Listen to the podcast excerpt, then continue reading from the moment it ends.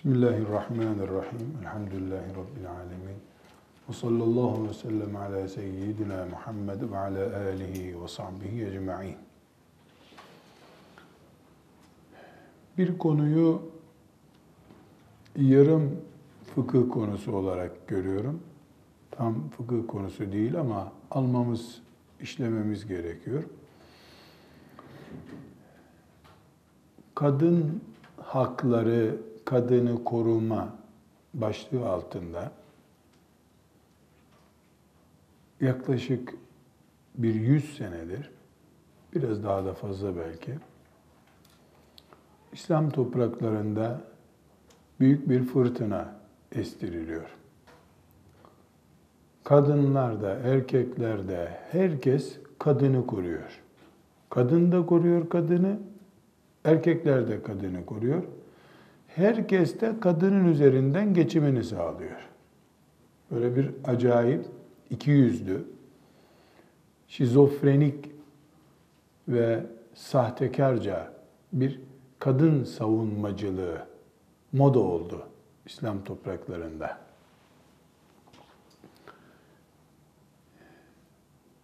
Gitgide Müslüman kadınlar bu fırtınaya kapıldılar. Maalesef üzülerek beyan edelim. Neticede Müslümanlar kendi elleriyle en temel iman esaslarının bulunduğu Kur'an'ı, hadisi şerifleri yavaş yavaş bir kenara bırakma meyli gösterdiler. Mesela bu derslerimiz bizim kadının kendine mahsus fıkhını konuştuğumuz derslerin internette yayınlanmaya başlanmasıyla beraber e, tepkiler de ne yazık ki mümin olmayanlardan gelmesi gerekirken daha çok işte İslam'ı kimseye bırakmayacağını düşünenler cephesinden yani Müslümanların kadınları, kızları cephesinden e, karşı tepkiler geldi maalesef. Bunları şüphesiz yok sayıyoruz, etkilenmiyoruz ama ortada e, iki yönlü bir hakikat var. Birincisi tarihten beri kadın erkek tarafından zulüm görmüştür. Bu doğrudur. Bu zulüm, kadına yapılan bu zulüm, erkek tarafından da yapılmıştır. Kadın kendi kendini mazlume durumuna da düşürmüştür. Binaenaleyh Müslümanlar açısından ortada bir zulüm görüntüsü vardır. Bunu kabul ediyoruz. İkinci mesele kadının o zulüm görmüşlüğü başka şey Allah'ın şeriatının kadına takdir etmiş olduğu yer, konum bu zulüm için gerekçeli bir zemin olarak kabul edilmesi başka şeydir. Yani şu kadın buna zulüm yapılıyor veya yapılmıyor. Biz Müslüman olarak bunu inceleyelim. Ama neticede bu kadına zulüm yapıldığına karar verirsek elbette bu zulmü gidermek için biz tepki göstereceğiz. Ama bu tepkimiz Allah'ın şeriatını çiğneme tarzında olmayacak. Çok net anlaşılsın diye söylüyorum. Şeriatın kat'i delilleriyle sabit olan şeyler. İndi içtihatlar, bazı fakihlerin içtihatlarını şeriat kabul etmiyorum. Onlar içtihat, fıkıh içtihatları. Allah'ın şeriatında kat'i delillerle sabit olan nas dediğimiz ayetlerle, hadislerle sabit olan şeyler. Böyle altını çizerek lütfen bunu not alın. Zulüm bile olsa onu kabul etmek zorundayız. Zulüm bile olsa. Neden zulüm bile olsa diyorum? Bizim nazarımızda bu zulüm olarak görülüyordur. Biz buna zulüm adını veriyoruzdur. Bu Allah'ın şeriatı açısından zulüm değilse bizim buna zulüm dememiz bir şeyi değiştirmez. Tekrar özetleyecek olursam ortada bir kadın ezilmişliği vakiadır. Adem Aleyhisselam'dan beri belki bu iniş çıkışlarıyla beraber vardır. Ve iddialı bir şey söylüyorum. Kıyamete kadar da bunun önlenmesi mümkün değildir. Zaten itirazımız da buradan kaynaklanıyor. Neden? Çünkü pamukla demirin aynı yerde paketlenmesi halinde pamuğun ezileceği kesindir. Siz pamuğu ne kadar ezilmeyecek diye iddia etseniz de ezilecektir. Bunları ayrı ayrı yerlerde tutmamız gerekiyor. Pamuğu ayrı, demiri ayrı paketlemek lazım. Pamukla demir aynı şartlarda paketlenirse olacağı budur. Allah'ın şeriatı kadını kadın gibi, erkeği de erkek gibi gördüğü için zulmetmeyen şeriattır. Bunun dışındaki sistemler, şeriatın dışındaki sistemler, kadınla erkeği eşit gördükleri için, aynı yerde paketledikleri için kadınla erkeği, kadın hep ezilecektir. Şimdi yapılan şey, yani kadınla erkek, mesela bu kadın, bu erkek, bu pamuk, bu demir. Hep böyle demir üste geldiği için kadın eziliyordu. Şimdi tutuyorlar, kadını demirin üstüne koyuyorlar. Ezilmesin diye. Şu anda yapılan budur. Ama demir altta da kalsa, üstte de kalsa demirdir. Yani pamuk ne kadar üstte kalacak ki konumu üstte kalmaya müsait değil. Bu sefer su değdiğinde pamuk gene bozulacaktır. Demirden ona bir şemsiye yapmak gerekecek. Burada şeriatımızın bu zulüm tartışmalarının dışında olması gerekirken ki öyle idi.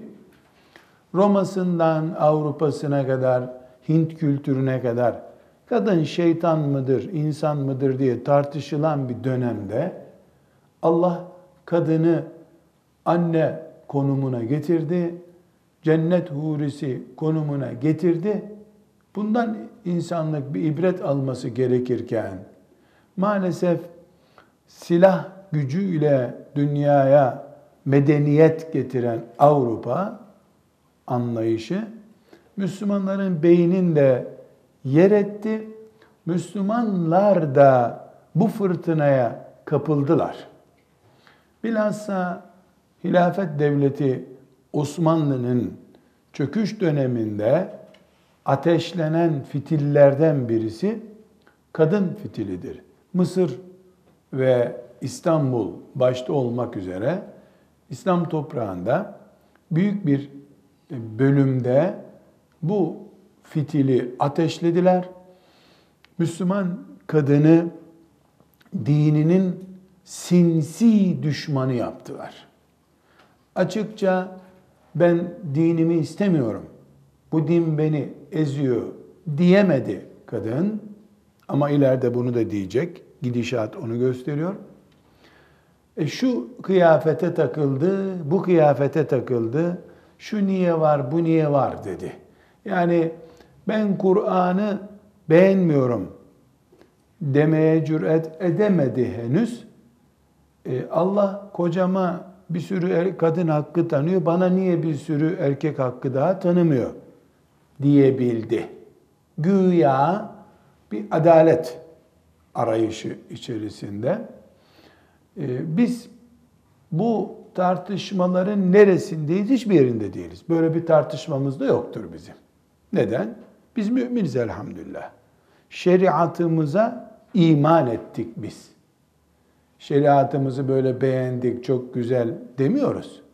Biz İslam'ın şeriatının müminleriyiz elhamdülillah. Kadınımız, erkeğimiz tartışmayız böyle şeyleri. Böyle bir tartışma gündemimiz olmaz bizim. Gündemimiz şu andaki konuşacağımız bir iki başlık böyle bir ön söz yapmayı gerektirdiği için buraya e, böyle bir başlık açma ihtiyacı hissettik. Başlığımız nedir bizim? Kadının üzerindeki velayet hakkının yani kadını yönetme hakkının zorbalığa dönüşmesi. Bu zorbalık iki kişi tarafından yapılır. Yapılabilir, yapılması muhtemeldir. Baba ve koca. Bu da genellikle babanın ve kocanın dövmesi, dayak atması veya dayak gibi tavırlar sergilemesiyle bir de babanın kızını evlendirme hakkını zorbalık eylemine dönüştürmesi şeklinde olur. Demek ki iki türlü bir sıkıntıyı konuşacağız. Birincisi kızken veya kadınken dayak tarzında bir şekil. İkincisi de babanın kızını evlenme konusunda zorlaması. Bu zorlama iki türlü olabilir. Birincisi istemediği bir kişiyle evlendirme. İkincisi kız evlenmek istediği halde babanın evliliğe engel getirmesi. Bu konularda şeriatımız ne diyor? Bunu konuşalım. Ama önce kadına bir velayet yetkisi verilmiş koca ve babadan söz ettiğimizi unutmayınız. Kızken baba veya boşanıp babasının evine döndüğünde baba ya da babanın yerinde kim duruyorsa velayet hakkı yani söz söyleme hakkı vardır. Koca da hanımına karşı söz söyleme hakkı vardır. Gerek baba ve gerekse koca ellerindeki bu hakkı zulme dönüştürebilirler mi? Dönüştürebilirler. İnsandırlar nihayetinde. Kendi kendine zulmedip cehenneme girecek işler yapıyor insanda. Kızına zulmetmez mi? Eder elbette. Karısına zulmetmez mi? Eder elbette. Yani insan olarak bunu yapabilir. Şeriatımız yapılan, yapılması muhtemel olan bu zulme sessiz mi kalıyor? Onu konuşacağız. Bu konudaki fıkıh hükümlerini konuşacağız. Öncelikle dövme meselesi ki kadınların külliyetiyle şikayet ettikleri şey budur. Bilhassa evlendikten sonraki koca dayağı veya dayağa rahmet okutacak işkenceler. Her halükarda biz bunu dayak olarak isimlendirelim ama yani dayağa rahmet okutacak işkenceler de olabilir. Dayak nedir bunun yanında? Yani sadist anlayışlı, zalimlik damarlarında kan olmuş insanlar olabilir. Fakat burada e, ciddi bir şekilde bir ön bilgi koymak istiyorum. Hanım kızlar, bunlar konuşulurken bilhassa bu son dönemlerdeki çıkan kanunlarla da e, böyle zihnim çok yoruluyor bu konuda. Sanki sadece erkek zalim olur gibi bir anlayış var. Kadından da firavun olur. Kimse bunu inkar etmesin. Nemrut erkekti. Bu doğrudur ama dişi Nemrut da var bu dünyada. Yani bu dayağı hak eden kadın olur anlamında söylemiyorum. Dayak yiyen erkek de var bu dünyada. Bunu tamamen inkar etmenin bir manası yok. Ya da kadına tanınan savunma ve korunma haklarını zalim bir şekilde kullanan kadın da söz konusudur. Burada e, fırtına erkeğin aleyhine, kadının lehine doğru estiği zaman ortada ciddi bir sorun e, oluyor. Bu sorunu e, yani erkek zulme dönüştürmüş olarak, zulme dönüştürülmüş olarak hissediyor. Fırtına ters taraftan estiğinde kadın bağırıp çağırıyor. Allah'ın şeriatına göre hükmedildiğinde herkes yerinde duruyor olması gerekir. Şimdi dövme konusuna gelince kızcağızken yani bir babanın hükmünde iken baba kız çocuğunu veya parantez içinde erkek çocuğunu dövebilir mi? Dövebilir. Bir baba çocuk dövebilir. Dövme hakkı bulunarak mı dövebilir? Evet, bu bulunarak dövebilir. Yani bir babanın çocuğunu dövmesinin helal olduğu yerler kız çocuğu da dahil var mıdır? Vardır. Ama bu dövme şeriatın babanın elini saldığı bir dövme değildir. Ya nasıl bir dövmedir? Artık eğitim metotlarının fayda etmediği, 1, 3, 5 denendiği halde eğitim metodu açısından söz ve pedagojik kuralların sınırının bittiği ve babanın, annenin ilim adamlarına, uzmanlara danıştığı halde sonuç alamadığı durumlarda bir baba kız veya erkek çocuğunu dövebilir. Bunu çok net bir şekilde söylüyorum. Kaç yaşında olursa olsun. Yaş önemli değil. Ancak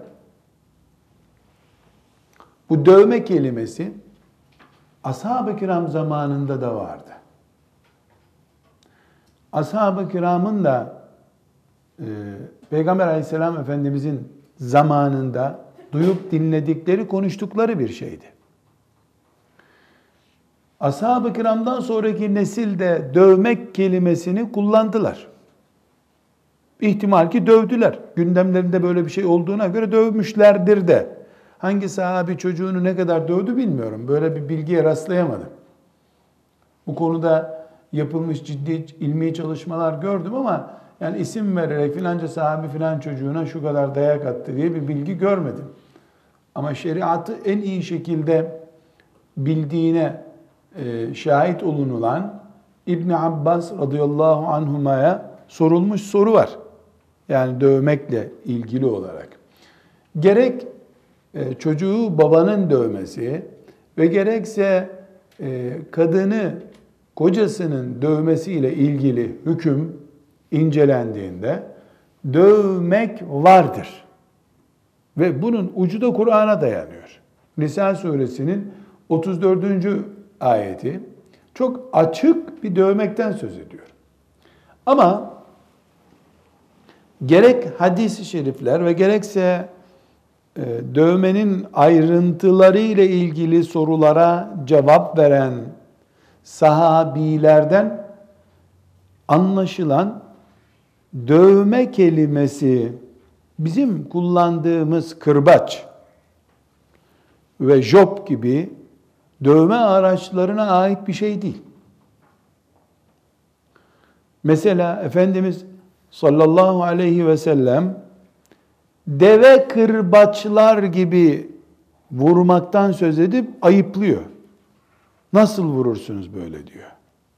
Demek ki hayvana vurulan kırbaç türü böyle 50-60 santimlik genelde e, mesela kıldan yapılmış ya da at kuyruğundan yapılmış böyle kaldırıp hayvana vurulan şeyin insana vurulmayacağını söylüyor.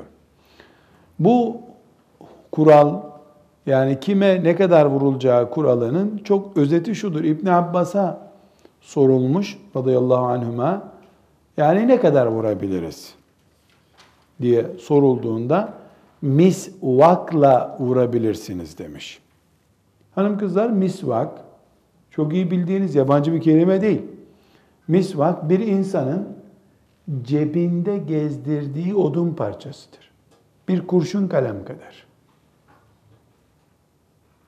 Çok net bir şekilde misvak işte. Bu da misvak gibi bir şey. Misvak da bu kadar. Biraz daha uzasın. İnsan bunu cebinde gezdiriyor. Sahabi misvağı cebinde gezdiriyordu. E şimdi bu zannediyorum 12-13 santim. E biraz daha uzun misvak olsun. 25 santim olsun. Daha uzununu nasıl gezdirecek sahabe? Çıkarıp cebinden misvağını göstermiş. Bununla dövebilirsiniz demiş. Birincisi dövme ile ilgili sınırın başlamış olması lazım. Bu ilim adamlarına, uzmanlara, çocuğun kabahatlerini sayıyorsun, sayıyorsun. Onlar sana öneriler veriyor, uyguluyorsun, sayıyorsun, uyguluyorsun tekrar tekrar. 3 sene, 5 sene geçiyor. Ee, çocuk e, uslanmıyor. Hanım uslanmıyor. Dövme kapısı açılıyor. Bu dövmeyi de bir boksörün antrenmanına dönüştürtmüyor sana. Elle vuracaksan kafa bölgesine vuramıyorsun. Göğüs bölgesine vuramıyorsun. Bel ortasına, karnına vuramıyorsun. Yani şu kafadan, boyundan yukarısına vurmak haram zaten. Kafirin bile kafasına vurmak haram. Süt emzirdiği göğüs bölgesine vurman haram. Avret, avreti galize denen kadınlık organı bölgesine vurman haram.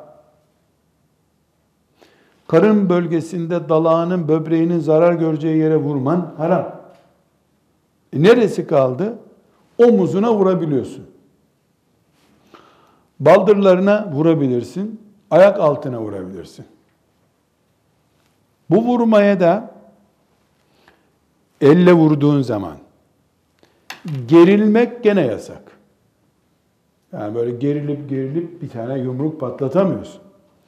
Kolunu kaldırarak vurman yasak. Kolu kaldırarak vuramıyorsun. E nasıl vurabiliyorsun? Bu şekilde yani omuz göğüs kısmına yapışmış bir vaziyette bu şekilde kış kış kış kış yapar gibi tavuğa vurabiliyorsun. Sopayla vuracağın zaman da misvakla vurabiliyorsun. Misvağa da gerilip vuramıyorsun. Onda da kolu kaldırmadan böyle işte tahtaya bir şey çizer gibi vurabiliyorsun. Bundan da gösteriliyor ki bu veda hutbesinde de var bu üstelik. Veda hutbesinde de iz bırakmadan, yaralamadan vuracaksınız vurursanız diyor. Böyle bir dayak erkeği maskaraya çevirmektir aslında. Yani akıllı bir çocuk babası ona böyle bir dayak attığı zaman bir de kıs kıs güler arkasından. Babasına bir sürü de maymunluk işaretler de yapabilir. Palyaçoluk yapar babasına. Çünkü bu dayak oh be neşemiz kaçmıştı iyi oldu diye çocuğu neşelendirir de. Demek ki şeriatımız Nisa suresinin 34. ayetinde de, hadisi şeriflerde de dayağı kapı açmıştır. Ama bu kapıyı sonuna kadar açmamıştır. Dayak kalksın denirse kalksın. İki şeye herkes hazır olsun o zaman. Baba ve koca boşalmayacak demektir. Bu zinanın da kapısının açılması demektir. Dul kadınlara da yol açılması demektir. Eğer babanın ve kocanın elini sınırsız bir şekilde bağlarsanız, en azından şöyle bir elini rahat edecek bir e, zemin ya da meydan açmazsanız, şeriatın yaptığı gibi, bu bir zaman sonra babaların evden kovduğu çocuklara sahip olmaları anlamına gelir. Ya da dayağa rahmet okutacak işkence yaparlar. Dayak yasak mı? Yasak. Elektrik vereyim bari diyecek. Dayak insanın havasının alınması demektir. Bu hava alınması baba ve koca açısından da gerekli. Karakteri bozuk bir insan nasihatten, öğütten, ricadan haftalarca, senelerce anlamayan birisi için şifa olabilir. Olmasaydı Allah buna kapı açmazdı. Evet, koca içinde aynı şey geçerli. Erkeğin yani kocanın kadını dövmesinin caiz olduğu ile ilgili hüküm Kur'an'dan alınmaktadır. وَاللَّاتِي تَخَافُونَ نُشُوزَهُنَّ Kadınlık sınırlarını aşmasından korktuklarınız kadınlar olarak ya. Yani onlardan korkuyorsanız artık bu bir belaya dönüştü, musibete dönüştü. Kadın değil bu. Bir canavar diye kanaat getirdiğiniz zaman fe'izuhunne kadınlara nasihat edin. Ricada bulunun. Sen nasihat et, babası nasihat etsin, abisi nasihat etsin, komşu nasihat etsin. Bu bir sene mi sürer, beş sene mi sürer? Nasihat etsin. Vehcuruhunne fil madaci'i bundan kadın akıllanmadıysa hala bir mayın gibi dolaşıyorsa evde yatak odası cezası verin kadınlara.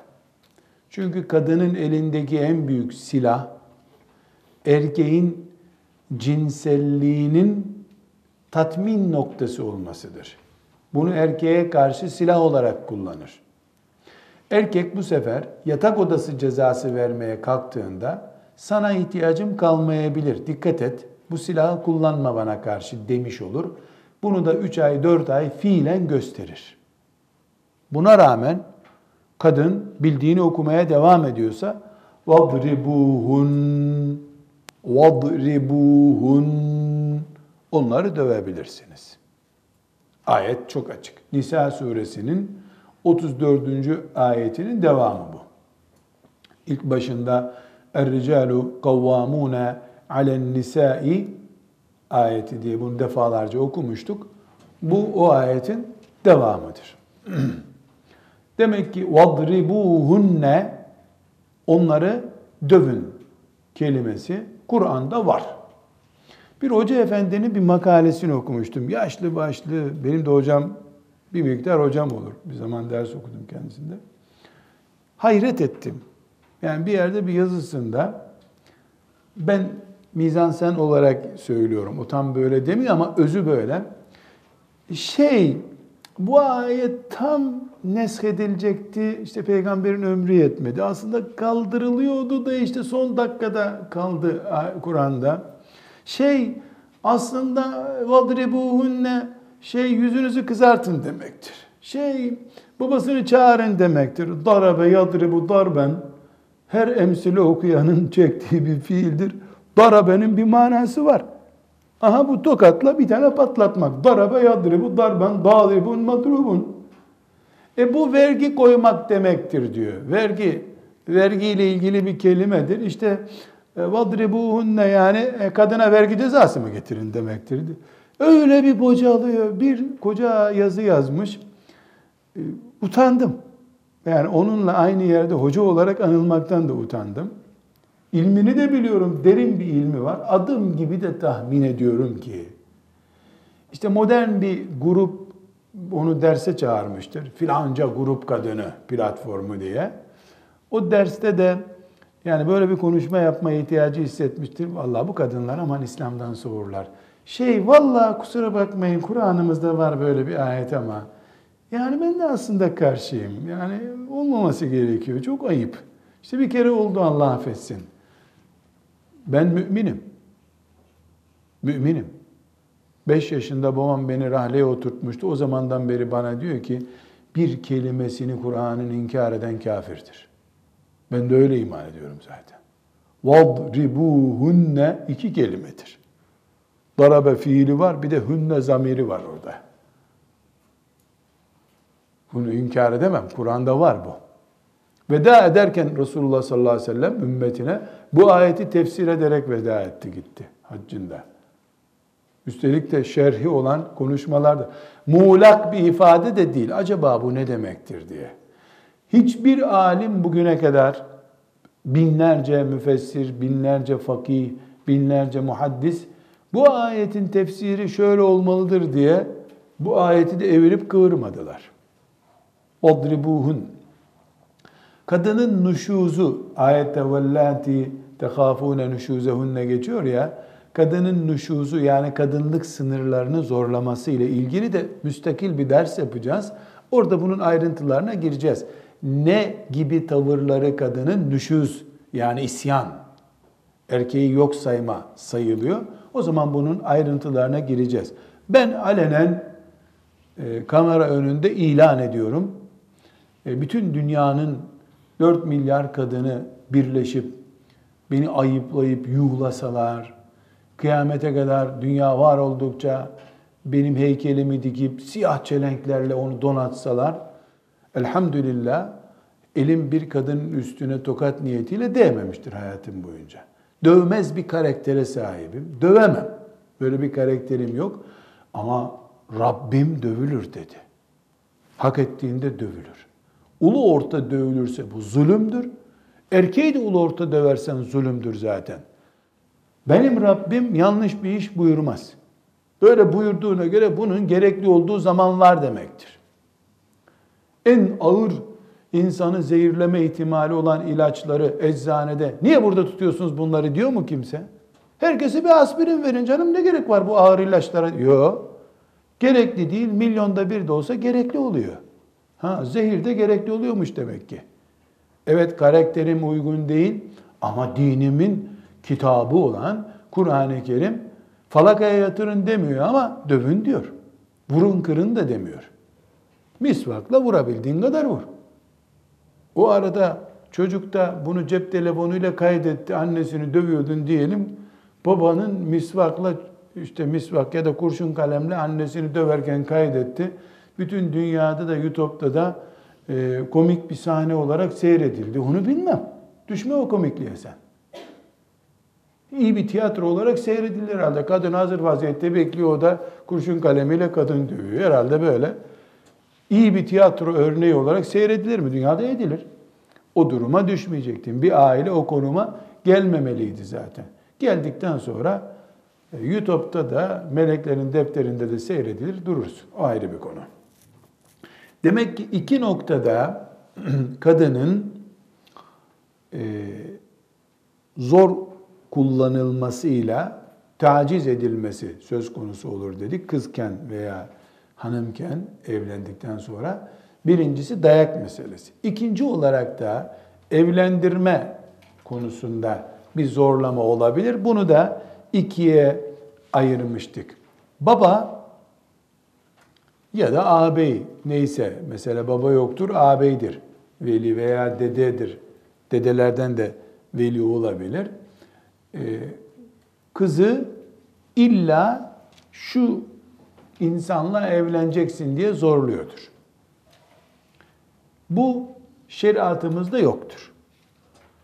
Yani bir kız çocuğu babası zorluyor diye beğenmediği, sevmediği, evlenmek istemediği birisiyle evlenmek zorunda değildir.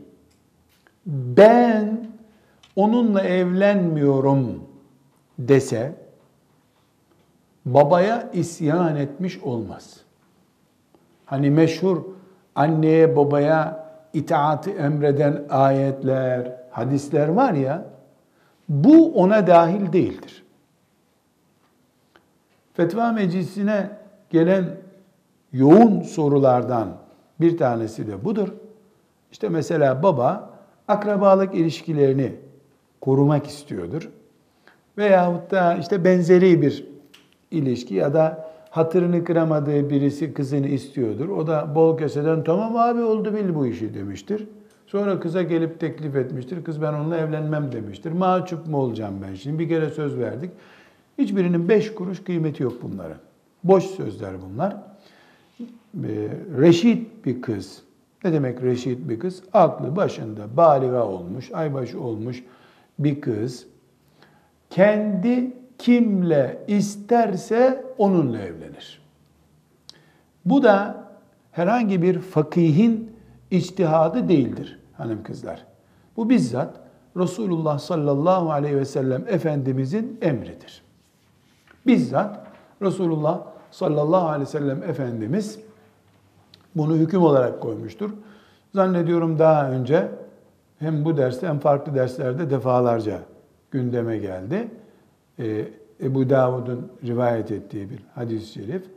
Ee, kızcağız Efendimiz'e geliyor, babasını şikayet ediyor. Ya Resulallah, babam akrabalarının hatırını kırmamak için beni filanca ile evlendirmek istiyor. Ben onu istemiyorum. Böyle bir evlilik istemiyorum diyor. Efendimiz sallallahu aleyhi ve sellem de tamam sen istemiyorsan olmaz bu evlilik diyor. Bunun üzerine çok hoş bir tavır kızda. Tamam ya Resulallah onunla evleneceğim diyor. Ama istedim ki Müslümanlar bilsinler baba kızını zorla evlendiremez. Bu hükmü öğrenmek için böyle yaptım diyor. Bu gerçekten sahabenin gencecik kızlarının bile maşallah ne kadar basiretli olduklarını gösteriyor. Yani tekrar e, konuşabiliriz bunu. Ne diyor? Beni babam filanca ile evlendiriyor, zorluyor beni diyor. Efendimiz de hakkı yok babanın diyor. Tamam evlenme diyor. Yok evleneceğim ya Resulallah diyor. E niye itiraz ettin? Herkes bilsin ki baba kızını zorlayamaz.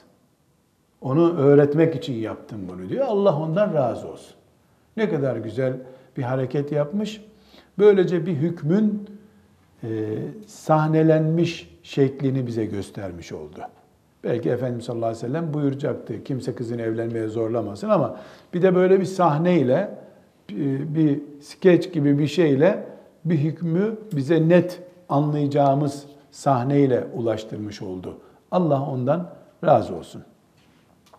Demek ki baba kızını kendi istediği yani babanın istediği ama kızın istemediği biriyle babalık kozunu kullanarak evlendirebilir mi? Evlendiremez. Peki kız sırf bu nedenle e, ben onunla evlenmek istemiyorum dediği için baba mesela o zaman kızım değilsin.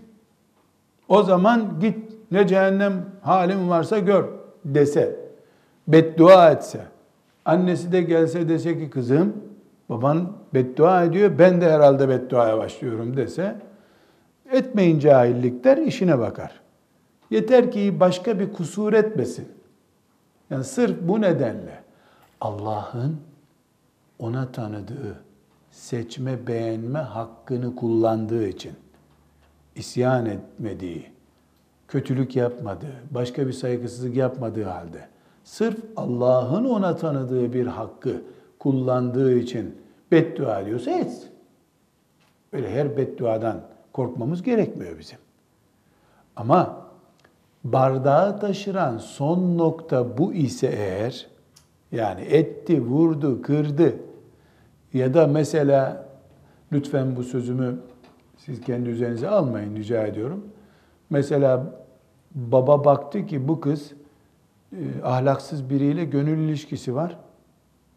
Çok berbat, sülale rezil olacak, kız harama bulaşıyor. Tuttu ahlaklı birini buldu.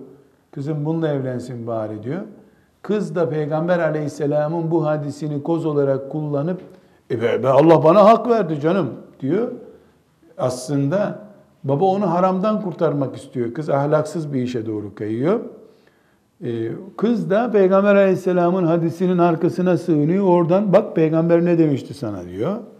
Baba da Allah belanı versin senin diyor. Rezil ettin bizi diyor. E belası tutmaz mı? Öyle bir tutar ki bir daha cehennem çıkarır o belayı. Yapışır kalır zift gibi. Çünkü burada bardak dolmuş aslında. Baba beddua ettiği zaman meleklerin amin diyeceği hale gelmiş bu iş. Bardak dolu. Son e, damlayı da bu olay geldiği için taşırmış bardağı. Burada baba yüzde yüz haklı. Baba kızının namusunu kurtarmaya çalışıyor. Öbür taraftan da kız Peygamber aleyhisselamın bir emrini, hadisini maske yapıp istediği terbiyesizliği, ahlaksızlığı ya da denksizliği yapmaya çalışıyor. Bu şüphesiz yani sizin meclisinizden müminlerin ihmal eden bir insanın meclisinde olmaz böyle bir şey zaten ama vaka olarak yeryüzünde böyle şeyler de var bilmiş olalım. Burada size bir baba nasihatim olsun. Yaşadığımız, ettiğimiz, bildiğimiz olaylar çok şey öğretiyor ki onları kitaplarda görmüyoruz. Şimdi kızcağız geliyor. İşte beni zorla filanca ile evlendiriyor, onun parasına düşkün babam filan mesela bir anlatıyor ki o babayı tutup güvercin gibi kafasını koparasın geliyor. Ne zalim ya böyle Müslüman olur mu diyor insan. Sonra bir araştırıyorsun, bakıyorsun ki bahsettiğim olay gibi bir şey çıkıyor ortada. Onun için şeriatımızın en temel prensiplerinden biri. iki kişilik bir olayın kararı bir kişiyi dinleyerek verilmez hiçbir zaman. Çünkü herkes kendine yontarak anlatır. Yani kızlar babalarından, analarından şikayet ederler. Aa şöyle etti de böyle etti aslında filan. Tamam lan biri Nemrut, öbürü de Müslüman bir kız işte. Öyle zannediyorsun. Öbüründen daha iki kelime dinlemeden bakıyorsun ki asıl Nemrut buymuş. Bunun için size hocanız olarak nasihatim hele hele, hele hele aile işlerinde sakın tek tarafı dinleyerek haklı haksız belirlemeyin. Büyük bir zulmün ortağı olursunuz Allah muhafaza buyursun. Bilhassa kadınlar kendilerini anlatırken mübarek Meryem annemizin bu asırdaki örneği. Hiç kusuru yok. Yaratıldığından beri melek hep. Bir de yemin eder, hatam olsa ben de anlatacağım. Yok. Bu konuda yok. Hatam yok. Öbür tarafı dinliyorsun ki bunun kesilmesi lazım kurban bayramında. Onu dinliyorsun, o kadını kesmek lazım. Bu erkeği dinliyorsun, yüzde yüz haklı. Adalet ikisini de yan yana konuşturmaktır. İkisi de yan yana konuştuğunda bakıyorsun ki o zaman dün böyle asıp kesen öyle konuşmuyor şimdi. Şey aslında öyle başlamıştı ama böyle devam etti diyor. Aklınızda olsun. Asla tek taraflı dinleyerek hatta mümkünse yan yana dinleyerek birbirlerine bakarak konuşsunlar. Sözünü kesmeden sen bir konuş bakayım. Sen de bir konuş bakayım. Ne diyorsun? Bu böyle diyor. Maviydi diyor. Sen ne diyorsun? Kırmızıydı hani. Nereden mavi oldu? diye muhakkak çift taraflı dinleyin. Bir kızcağızın evlenirkenki refleksinden ölçüyoruz bunu şimdi. Hep böyle olacak diye bir şey yok. Ama Anadolu kültürü çok yakın zamana kadar böyle olmadan zavallı kızcağızını tarlada çalıştırıyor kızı. O arada da köy kahvesinde söz veriyor kızı. He tamam akşam gelin isteyin diyor. Kızın haberi yok, bir şeysi yok. Böyle bir evlilik kız isterse olur. E kız evet demezse beddua edecek ederse etsin. Ama bardak doluyduysa ona karışmıyorum. Bak dolu bardağa konuşmuyorum ben. Zaten senin kabahatlerin şişmiş şişmiş. Bir de o ayrı. İkinci örnek yani e, babanın kullanacağı zor veyahut da babanın velilik hakkını kullanırken ki ortaya koyacağı e, baskıcı tavrın birinci örneği kızın istemediğiyle evlendirmesiydi. İkinci olarak da bir kızcağız ilke olarak babası tarafından evlendirilmelidir. Her ne kadar daha sonra kız üzerinde velayet diye bir başlık açacağız. Başka bir derste inşallah. Orada Hanefi mezhebinde bir kızın kendisinin evlenmesi caizdir diye bir cümle açacağız inşallah. Bunun ayrıntılarına gireceğiz çünkü. Bu ayrıntıyı da özellikle e, vurgulayarak duracağız üzerinde. Bu asırda çok büyük bir fitneye dönüştü bu. Ama e, ilke olarak kızı babası evlendirir. Babasının onayı gerekir. Prensip budur. Umumiyette İslam'ın prensibi budur. Fakat bir kıza bunu madde madde yazınız. Evlenmek farz haline geldiyse. Ne demek farz haline geldiyse? Artık kızcağız evlenmezsem ben günaha girerim diye korkmaya başladı. Nasıl insan acıkınca ekmek yemesi gerekiyor da bulamayınca bulamayınca bulamayınca ölmektense domuz eti yiyeyim diyor. Aynı şekilde bir tür acıkma çeşidi olan şehvet de sonunda Müslüman kızı zinaya doğru sevk etmeye başlamış olabilir. Bu düzeye biz farz olma düzeyi diyoruz. Evliliğin farz olması diyoruz. Bir kızcağıza evlilik farz olduğu zaman bu evliliği baba engellemeye kalkarsa, bir önceki örnekte zorla evlendirirseydi, şimdi baba engellemeye kalkıyor. Bu engelleme babanın hakkı mıdır? Bu soru çok önemli kızlar. Çünkü neden? Babalar bilhassa anneler, anneler de bazen yöre şartını, zenginliği, diploma sahibi olmayı vesaire bahane edip mesela kızım zengin bir çocukla evlensin. Dünürlerimiz zengin olsun biz de kiradan kurtarırız filan gibi bahaneler olur. Çocuğu üzerinden dünyevi menfaat tamahı olan anne babalar olur. Kızcağız da evlenmesinin farz olduğuna inanmıştır. 22 yaşındadır, 21 yaşındadır, 18 yaşında da olur bu. Artık haram olduğunu bile bile e, namaza giden erkek çocuklara bakma ihtiyacı hissediyordur. Bu farzlığı gösteriyor. Bu farzlık yavaş yavaş başlar. Bir akşam yatar, sabahleyin rüyamda gördüm bana farz oldu demez herhalde. Bu yavaş yavaş hareketlene hareketlene olur. Önceleri acaba evlensem mi der. E, bir iki ay sonra benim herhalde evlenmem lazım. Altı ay sonra ben evlenmek istemiyorum ama delireceğim ya başım patlıyor hep migren oldum. Migren fikren olmadı o. Evliliğin vakti geldi. Sivilcesi olur, gözü görmez, psikoloğa gider, psikiyatriye gider, bir şey yok. Dahiliye, hariciye, bütün doktorluklara gider, bir şey yok. Evlenmesi farz hale gelmiştir. Kendine uygun bir aday da bulmuştur. Filan yerdeki bir delikanlıyla evlenecektir. Baba bunu engelleyebilir mi? O bizim oralı değil. Olmaz. Diyebilir mi? Ya da çulcunun teki işi gücü yok diyebilir mi? Şimdi nikah bölümünde bir kelime öğreneceğiz. Küf kelimesi. وَلَمْ يَكُلْ لَهُ كُفُوًا اَحَد'deki küf kelimesi. Küf denk demek. Dengini bulduğu halde baba engellemeye kalkıyorsa babanın böyle bir hakkı yoktur. Babanın velayet hakkı düşer. Ne demek velayet hakkı düşmesi? Yani baba benim sana izin vermemem halinde sen günaha gireceksin. Dolayısıyla e, sen e, ben izin vermediğime göre evlenemezsin diyebilir mi? Diyemez. Neden? Çünkü ortada bir farz var. Nedir o? Bu kızın evlenme farzı.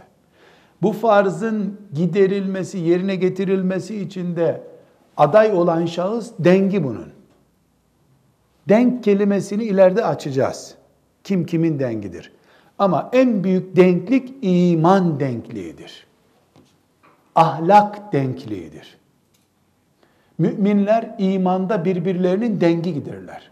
Ama fasık, fasık olmayanın dengi değildir. Şarapçı biri helal şey yiyip haramdan kaçınan bir kızın dengi değildir. İffetli bir erkek açık saçık bir kadının dengi değildir.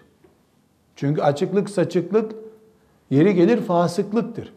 Fasıklık denklikte puan kaybıdır. Gavurluk değil ama dikkat ediniz. Kafirlik başka bir şey. Herkes dengi dengini bulsun diyoruz ya. İman en büyük denkliktir. İmanda eşit olduktan sonra biz, ahlakta eşit olduktan sonra biz dengiz birbirimize. Ondan sonra zenginlik ve benzeri diploma vesaire ki denkliklerimiz fantazidir. Bunu da dikkate alır fıkıh kitapları. Bunu da konuşacağız ayrıntılarıyla inşallah. Bu da önemli. Ama asıl denkliğimiz yani baraj olan denkliğimiz imandadır. Zaten babanın da velayet hakkı Müslümansa geçerlidir. Müslüman babanın kızı üzerinde velayet hakkı vardır. Kafirin velayet hakkı yoktur. Nitekim koca da imandan çıksa onun da karısı üzerinde söz hakkı yoktur. Nikah düşüyor çünkü. Bu sebeple bir nedenle, bir nedenle A, B, C türlerinden bir gavurlukla bir baba iman dairesinden çıkmış olsa kızının ona bir şey sorması gerekmez bir daha. Velayet hakkı düştü çünkü. Söz hakkı düştü. Biz burada dinimizi konuşuyoruz elhamdülillah. İmanımızı konuşuyoruz. Dünya ne der bilmem ne der. Şöyle bir derdimiz yok hamdolsun. Demek ki babanın kızının evlenme talebine, filanca ile evlenme talebine belli bir inceleme hakkı vardır. Nedir bu inceleme hakkı? Dengin mi kızım senin? Filan yerde sigara içerken görülmüş. Ve sürekli sigara içiyormuş. Senin dengin değil, sen sigara içmiyorsun. Diyebilir. Sigara mekruhtur mu ya? Ne mekruh be? Velev mekruh olsun. 40 mekruh bir mekruh mu yapıyor? İki paket sigaradan 40 tane sigara topla ne zamandan beri e, 40 tane gram toplanınca bir kilonun şu kadarı yapmıyor. Onu da bir engel getirebilir baba. Ahlaksızlığı engel getirebilir. Zaten iman zafiyeti varsa hayda hay baba tavrını koyar. Kafire gidemezsin sen der. Olmaz zaten nikah caiz değil. Ama ortada mesela etnik bir neden. Biz şuralıyız. Biz kuzeyliyiz. Onlar güneyli. Güneyliye kız vermem ben. Böyle şey olur mu ya? İmanda dengiz biz elhamdülillah. Güneyli veya kuzeyli. Arada bir ahlak farkı var mı? Mesela biz kuzeyliyiz. Güneyliler mahremiyet olmadan ailece oturuyorlar. Kayınlar, damatlar, amcalar hepsi bir evde oturuyor. E, bu imani bir mesele zaten. Zaten oraya kız veremeyiz der. Kızım nereye gidiyorsun sen? Kayınlarınla aynı evde yaşatacaklar seni der mesela. Bunlar hep iman ya da ahlak çizgilerinin içinde kalıyor. Bunun dışında etnik nedenler, yani kuzeyli, güneyli, güneybatılı, kuzeybatılı gibi şeyler, bunlar evliliğe babanın getirebileceği kırmızı çizgiler olamaz. Küçük çizgiler olur. O çizgilerde ailece oturup konuşulduğunda değer ifade eder. Burada hangi noktaya geldik? Bir Müslüman reşit kız evlilik üzerine farz olduğu zaman bu farziyeti kendisinden başkası belirleyemez. Farz olduğu zaman e, baba denk birisiyle evliliğini engelleyebilir mi? Engelleyemez. Şunu yapabilir. Kızım senin evleneceğim dediğin şu şahıs hangi özelliklere sahip? Şu şu. Dengin doğru. Ben sana aynı denk bir erkek daha bulayım onunla evlen. Neden? Biz bu kuzeyli güneyli meselesinde dünürlük yapamayacağız o adamlarla. Bu olabilir. Sen 100 puanlık bir şey istiyordun. Sana küfün olan yani dengin olan bir başka 100 puanlık birini bulunca babanın müdahale hakkı yaşar. E ben ona aşıktım aşıktım. E sen hani farz için evleniyordun? Bireye kilitlenmeye aşk denir, farz denmez. Sen seviyesizlik yapıyorsun zaten. Bir mümin bir daha kıyamete kadar yaratılmayacağı için ikinci bir defa kimse babası olmayacak. Bir babası var, bir annesi var. Ee, yarın seni boşama hakkı olan birisi için o babayı anneyi çiğnemez bir mümin. Ama harama düşmemek, zinaya düşmemek için babaya seni dinleyemeyeceğim kusura bakma diyebilir. Bu dengeler çok hassas.